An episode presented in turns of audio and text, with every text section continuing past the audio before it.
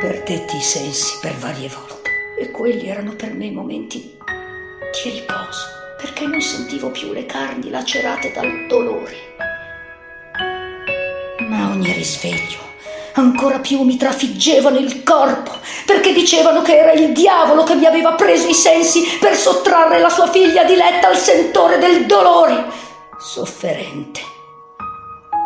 Subivo senza invocare Lucifero, pregando il buon Dio, ma anche questo per loro era opera ingannatrice del demonio, stanca, avvilita umiliata, torturata nel corpo e martoriata nell'anima, attendevo con gioia che qualcosa o qualcuno si prendesse la mia vita, ponendo fine alla mia sofferenza.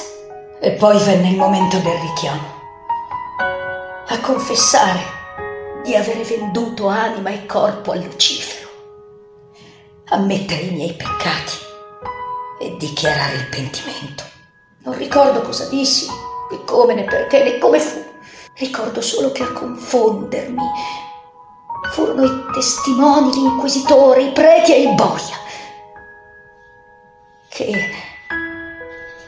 a suggerirmi erano bravi, stordita dai tormenti. Confessai qualunque cosa essi volevano dicessi.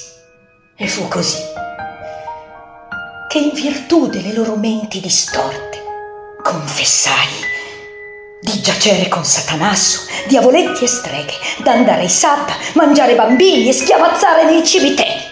E fu così che caritatevolmente decisero di porre fine ai miei tormenti e immondare i miei peccati affinché la mia anima raggiungesse in grazia nostro Signore.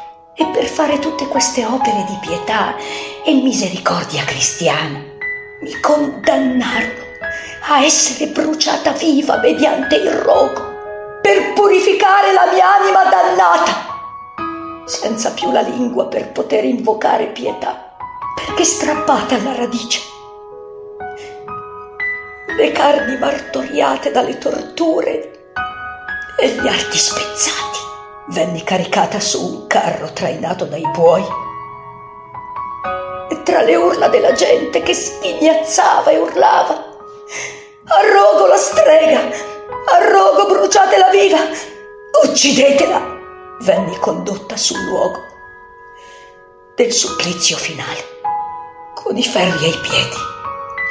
E le braccia incatenate, rinchiusa in una gabbia, attesi la mia morte. E tanto mi pareva essere benigna. Che pensai a un dono e a chi mi aveva condannata come un salvatore, scordando che altro non era che un dono di gente maligna, corrotta, sadica, crudele e menzognera.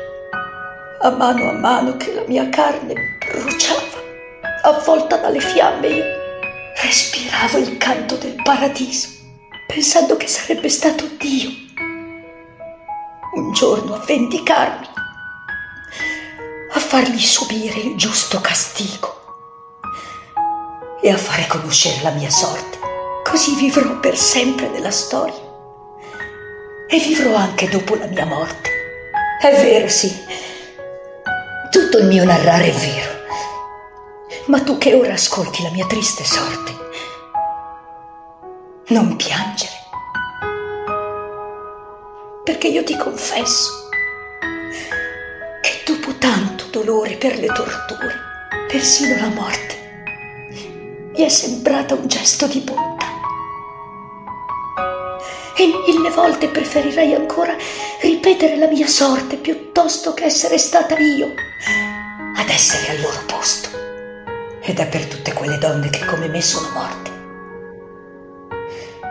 solo per il peccato di essere nate un tempo donna, che da lassù io dedico a te la mia storia.